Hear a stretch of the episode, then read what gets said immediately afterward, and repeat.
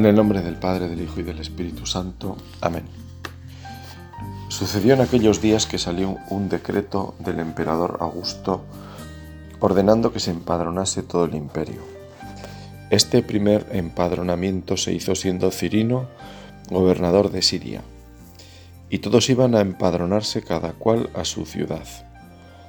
También José, por ser de la casa y familia de David, salió desde la ciudad de Nazaret, en Galilea, a la ciudad de David que se llama Belén, en Judea, para empadronarse con su esposa María que estaba encinta. Y sucedió que mientras estaban allí le llegó a ella el tiempo del parto y dio a luz a su hijo primogénito. Lo envolvió en pañales y lo recostó en un pesebre porque no había sitio para ellos en la posada. En aquella misma región había unos pastores que pasaban la noche al aire libre, velando por turno su rebaño. De repente, un ángel del Señor se les presentó. La gloria del Señor los envolvió de claridad y se llenaron de gran temor. El ángel les dijo, No temáis, os anuncio una buena noticia que será de gran alegría para todo el pueblo. Hoy, en la ciudad de David, os ha nacido un Salvador, el Mesías, el Señor. Y aquí tenéis la señal. Encontraréis un niño envuelto en pañales y acostado en un pesebre. De pronto, en torno al ángel apareció una legión del ejército celestial que alababa a Dios diciendo, Gloria a Dios en el cielo y en la tierra paz a los hombres de buena voluntad. Y sucedió que cuando los ángeles se marcharon al cielo, los pastores se decían unos a otros, Vayamos pues a Belén y veamos lo que ha sucedido y que el Señor nos ha comunicado. Fueron corriendo y encontraron a María y a José y al niño acostado en el pesebre. Al verlo, contaron lo que se les había dicho de aquel niño. Todos los que lo oían se admiraban de lo que les habían dicho los pastores. María, por su parte, conservaba todas estas cosas meditándolas en su corazón. Y se volvieron los pastores dando gloria y alabanza a Dios por todo lo que habían oído y visto, conforme a lo que se les había dicho.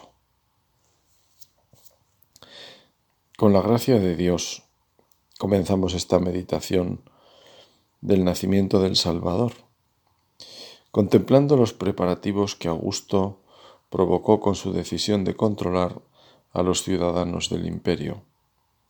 Un imperio bien organizado y extenso necesitaba esos conocimientos para controlar, entre otras cosas, sus impuestos. Así vemos a José con María comenzar su ascensión a la tierra de Judá, la meta era Belén, la ciudad de David. Quizá se unieron a otros al salir o de camino por razones de seguridad. Como sabemos, María estaba cerca de terminar su embarazo y eso aumentaría las razones para hacer el viaje con otras personas.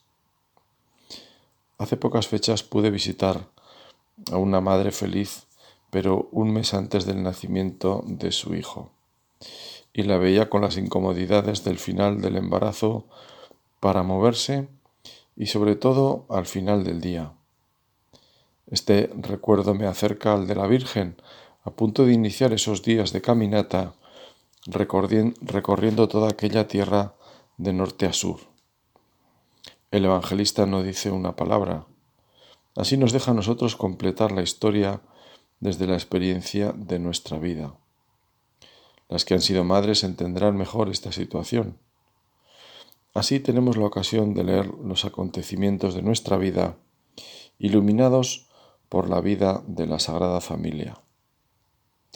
El evangelista se limita a decir con su mujer que estaba encinta, y como ocurre con la sobriedad del Evangelio que aparece pues también reflejada en este pasaje que acabamos de, de contemplar, en el que bueno, pues este acontecimiento tan fundamental se relata de una forma tan sencilla, incluso llama la atención a primera vista como este pasaje que tiene como dos partes, ¿no? La primera en la que se narra el motivo del viaje y el nacimiento en una frase simplemente.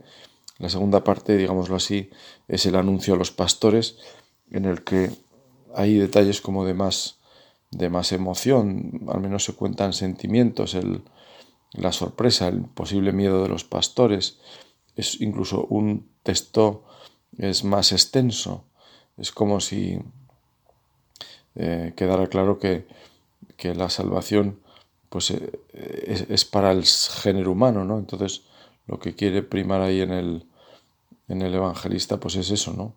Que eso es una buena noticia pues para ellos en primer lugar y evidentemente con ellos para todos. ¿no?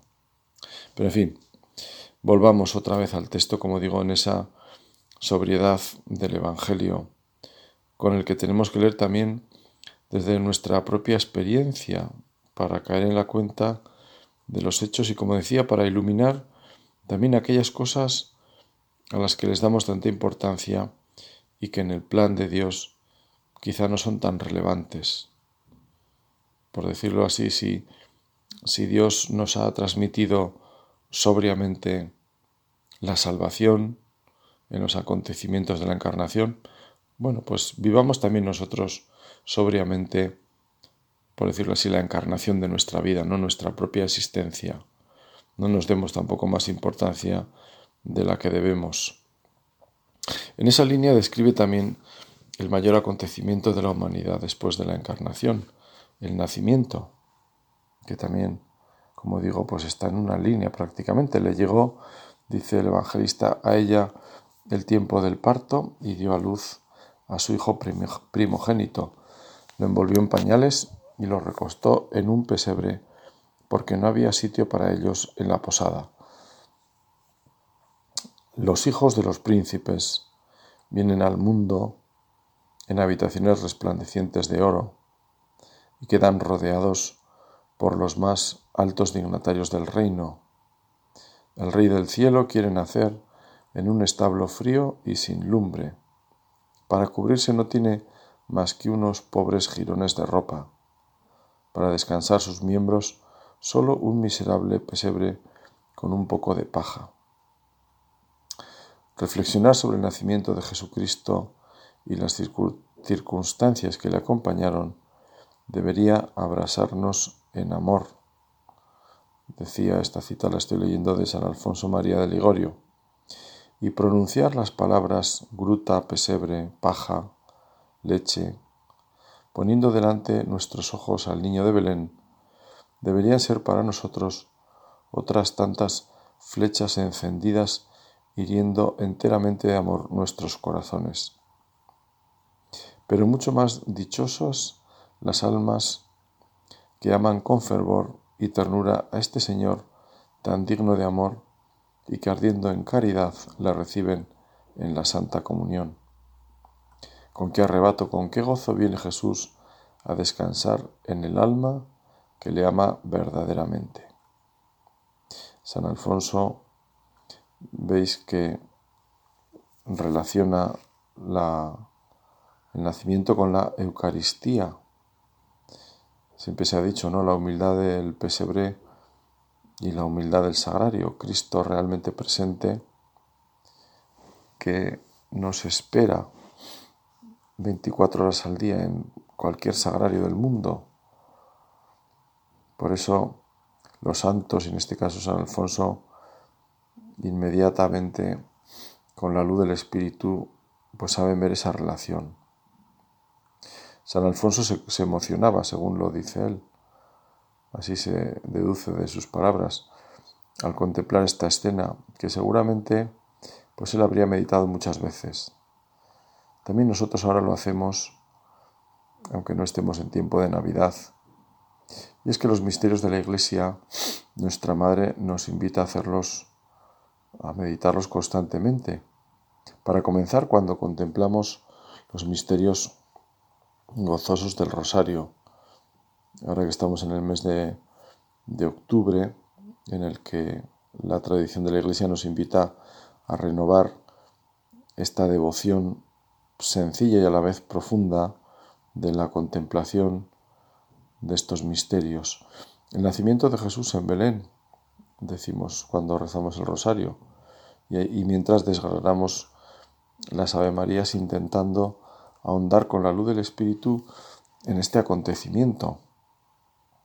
La Virgen siempre el camino más corto, más breve. Pero ¿por qué el Señor busca refugio en esta cueva de Belén? decía San Gregorio de Nisa. ¿Por qué dormir en un establo? ¿Por qué mezclarse con los del censo de Israel? Hermanos, el que trae la liberación al mundo viene a nacer en nuestra esclavitud de muerte. Viene a nacer en esta cueva para mostrarnos a los hombres inmersos en tinieblas y sombras de muerte. El Santo Padre da un paso más para unir este misterio del nacimiento con el de la muerte, que se produjo por la primera caída, la que nos narra el libro del Génesis con la expulsión del paraíso. Vivíamos en tinieblas y sombras de muerte, efectivamente, y por eso podemos decir que nuestra vida queda iluminada con la luz del portal. En los belenes siempre se ha cuidado iluminar mucho el portal, y como los nacimientos se suelen representar en la noche, aún resalta más ese contraste entre oscuridad y luz del portal. Y aunque quizá lo que se busca es la estética, bueno, pues no deja de ser un anuncio también de esa luz que ilumina justamente las tinieblas en las que vivía este mundo, las tinieblas del pecado. Y por tanto se hace verdad así el anuncio del Salvador como luz del mundo. El que viene a mí no caminará en tinieblas, sino que tendrá la luz de la vida. Así podemos decir que el Señor es mi luz y mi salvación.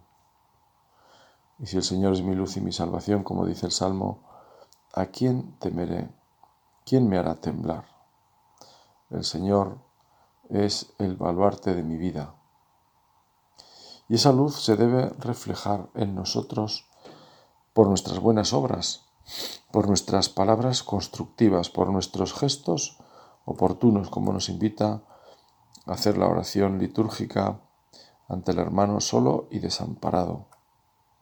Ni se enciende una lámpara para ponerla debajo del celemín. Por el contrario, se pone en la repisa para que alumbre a todos los que están en la casa hagan brillar su luz delante de todos para que ellos puedan ver las buenas obras y alaben al Padre que está en el cielo. Oíd cielos, escucha tierra, enmudece y alaba, coro de las criaturas, pero más que nadie tú, hombre. Jesucristo el Hijo de Dios nace en Belén de Judá. ¿Quién tendrá corazón tan de piedra que al oír este grito no se le derrita el alma. ¿Se podría anunciar mensaje más consolador? ¿Se podría confiar noticia más agradable? ¿Cuándo se ha oído algo semejante? ¿Cuándo ha sentido el mundo cosa parecida? Jesucristo, el Hijo de Dios, nace en Belén de Judá. Alborozaos todos los que soñáis con altos ideales. El Hijo de Dios, baja hasta vosotros para haceros partícipes de su reino. Por eso imploro, Señor, sáname y quedaré sano. Sálvame y quedaré a salvo. Dame tu gloria y seré glorificado. Y mi alma bendecirá al Señor y todo mi interior a su santo nombre. Cuando perdones mis culpas, cures todas mis enfermedades y sacies de bienes mis anhelos. Son palabras de San Bernardo Abad. Le pedimos así al Señor ese corazón puro y sensible en el más hondo sentido de la palabra, un corazón renovado, para que este mensaje nos toque de verdad, para que los que tenemos que anunciarlo y creemos en él, no lleguemos nunca a acostumbrarnos al mismo, Danos, Señor, lo que anunció el profeta Ezequiel. Haz que se cumplan sus palabras, que son las tuyas en nosotros. Les daré un corazón nuevo, decía el profeta. Les infundiré un espíritu nuevo. Les quitaré ese corazón de piedra que ahora tienen y les pondré un corazón de carne. Así se lo pedimos al Señor de corazón. Y el libro del Eclesiastés nos dice también, aleja de tu corazón el enojo y echa fuera de tu ser la maldad, porque confiar en la juventud y en la flor de la vida es un absurdo. Se puede decir que el nacimiento de Cristo es, tiene que ser un nuevo nacimiento de corazón. Nuestro corazón tiene que renacer. El hombre viejo tiene que ir muriendo. Nos invita a vivir el tiempo de nuestra vida, que siempre es breve, breve y nunca sabemos su duración, aprovechando así el hoy para la conversión. Hoy es día de misericordia. Hoy es día de salvación. Hoy pasa Dios por nuestra vida. Dios siempre está con nosotros cuando más lo necesitamos.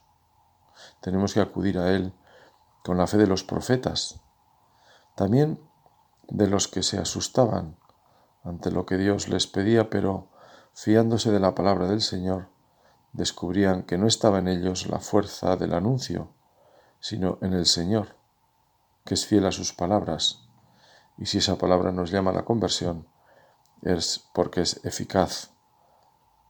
Quiero detenerme también sirviéndome de la reflexión de un santo en lo que el evangelista despacha con unas pocas palabras, con las que una vez más se nos invita a reflexionar y a leer en nuestra vida las veces que nos parece que tampoco a nosotros nos ofrecen posada.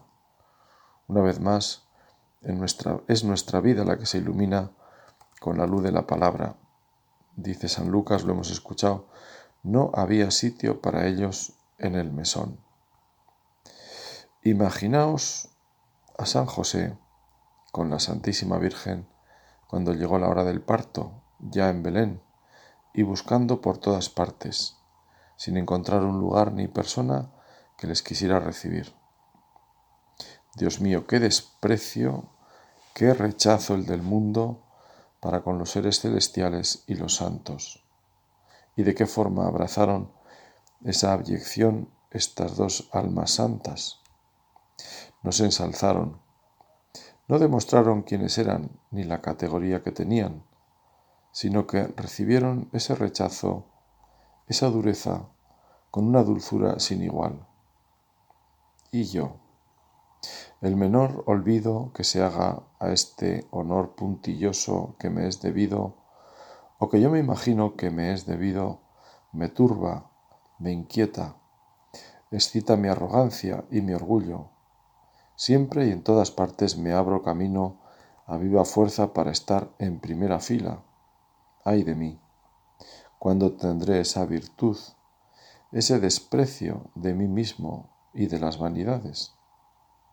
Considerad cómo San José y Nuestra Señora entran en el establo donde va a tener lugar el glorioso nacimiento del Salvador, donde quedaron los edificios suntuosos que la ambición del mundo construye para que en ellos habiten los pecadores. Qué desprecio de las grandezas del mundo nos ha enseñado el divino Salvador. Bienaventurados los que saben amar la santa sencillez y la moderación. Miserable de mí, necesito un palacio, mientras mi Salvador está bajo un techo lleno de agujeros y acostado sobre el heno, pobre y lastimosamente alojado. Considerad al divino niño desnudo, tiritando en un pesebre. Allí todo es pobre, todo es vil y abyecto en su nacimiento, y nosotros, tan delicados y deseando comodidades, buscando el bienestar. Tenemos que estimular nuestro amor al Salvador y el deseo de sufrir por Él molestias, pobreza y carencias.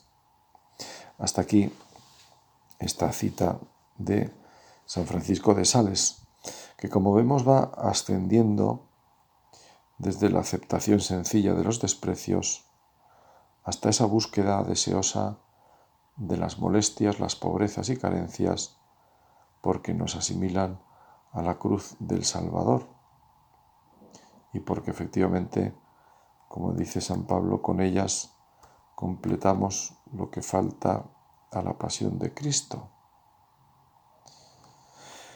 Dentro de esta sabiduría desconcertante de Dios, que la vemos reflejada, en este caso, en San Francisco de Sales, pero bueno, en todos los santos. Los santos al final nos desconciertan con ese amor a los desprecios, a las humillaciones, que las consideran una especie de tesoro, una oportunidad para asimilarse a Cristo pobre y despreciado. Como digo, desconcertante desde lo que es la sabiduría de este mundo. Esta sabiduría que se revela a los pequeños, se oculta a los sabios y entendidos, aparece en la anunciación a los pastores. Los primeros testigos buscados de este acontecimiento son unos hombres acostumbrados a la intemperie, duros para un trabajo exigente, amigos del silencio, curtidos al calor y al frío, al aire y al secano. Un ángel del Señor se les presentó. La gloria del Señor los envolvió de claridad y se llenaron de gran temor. El ángel les dijo, no temáis, os anuncio una buena noticia, que será de gran alegría para todo el pueblo. Unas vidas tan rutinarias como ásperas se merecían este regalo de lo alto. Dios se hace ver por los sencillos y se esconde a los soberbios. Estos hombres serían en medio de todos sencillos, hombres trabajadores y fraternos, dispuestos a compadecerse y a ayudar. Por eso Dios puso en ellos su mirada para hacerlos testigos de este acontecimiento singular, testigos de la luz y símbolos del buen pastor, que en ese día contemplaban envuelto en pañales y acostado en un pesebre, según la tradición entre animales, en el fondo como ellos que también se acostaban entre los animales del rebaño para defenderlos de ladrones y animales hostiles. Y se convierten en mensajeros para anunciar lo que les había dicho el ángel y lo que habían visto. Todo tan sencillo como sencillamente anunciamos hoy a Cristo en los sacramentos. La sencillez del pesebre es la sencillez del sagrario, lo decíamos antes anunciar a Cristo en Belén, anunciar a Cristo en el sagrario de nuestras iglesias. Cristo en los enfermos y en los necesitados. Cristo en la palabra. Y nosotros, como los pastores, llamados a visitar, a llevarle la ofrenda de nuestro corazón, de nuestro tiempo. Son presencias del Señor que están en el tono que escuchamos en el corazón cuando oímos a los pastores. Todo tan claro y descomplicado. Así, la fuerza de nuestro anuncio está más claro que está en lo que se comunica y en el fondo en el Espíritu Santo, que es el gran inspirador. Él mueve los corazones para acoger con la sencillez de los pastores a Cristo, que sigue vivo entre nosotros y al que podemos reconocer al partir el pan. Los pastores fueron corriendo y contaron a María y a José la razón de su presencia allí. Y María, dice San Lucas, conservaba todas estas palabras en su corazón. Ella también recibió la embajada de un ángel. Habían pasado nueve meses y Dios volvía a comunicarse con ella esta vez a través de unos pastores. Curioso, pero me viene ahora a la memoria el encuentro de Santa María con los pastorcitos de Fátima y con Bernadette, la vidente de Lourdes, también pastora. No estoy seguro del oficio de Juan Diego en las apariciones de Guadalupe. La verdad es que es llamativo. aunque tampoco es lo más importante. Sabemos que con Dios lo fundamental no está en el mensajero, sino en el mensaje. Ellos podrían decir lo que Jesús nos dijo en el Evangelio, siervos inútiles somos, hemos hecho lo que debíamos. Lo que Dios les pidió era docilidad al mensaje recibido, en este caso de la Virgen, aunque sus destinatarios no lo comprendieran ni lo acogieran, aunque reaccionaran incluso en contra y con escepticismo. Ellos fueron fieles y con sus sufrimientos incluso a tan corta edad hicieron propias quizás sin conocerlas o entenderlas las palabras de San Pablo, completando lo que falta la pasión de Cristo con sus sufrimientos. Y es que para llegar a Cristo, para llegar a Él, hay que ser humildes, pues la entrada de la cueva es pequeña y exige agacharse. Dios mismo es quien nos enseña desde ese pesebre que su nacimiento exige cruz, dolor, humildad, pureza y pobreza de corazón, y obediencia a la voluntad de Dios. Y es esto lo que da paz y felicidad en el corazón. María, la Madre de Dios, nos enseña que para llegar a Cristo hace falta también la oración. Por eso ella guardaba estas cosas y las meditaba en su corazón. Para San Francisco de Sales, el misterio de la Natividad del Señor es un misterio de visitación. Así como la Santísima Virgen fue a visitar a su prima Isabel, nosotros estamos llamados, como los pastores, a visitar al niño con su madre y San José. Decía San Agustín, aún no podemos contemplar al que fue engendrado por el Padre antes de la aurora. Contemplemos al que ha nacido de la Virgen durante la noche. Aún no podemos comprender que su nombre permanece como el sol. Reconozcamos al que ha puesto su tabernáculo en el sol. Aún no podemos contemplar al Hijo único que permanece en el seno del Padre. Acudamos con fe al pesebre de nuestro Señor. El nacimiento de Cristo es el inicio de una vida que apunta al Calvario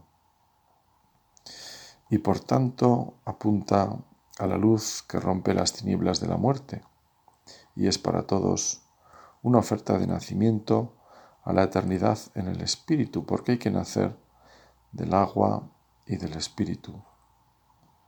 En unos versos antiguos de la montaña aparecía esta idea.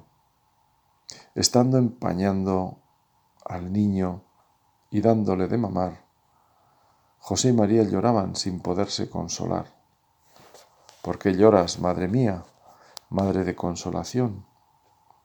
Si lloras porque he nacido, digo, no tenéis razón. No lloro porque has nacido, hijo de mi corazón, que has de ser crucificado en las manos del dragón. Has de ser rey de reyes, de los reyes el mejor. Has de subir a los cielos el día de la ascensión.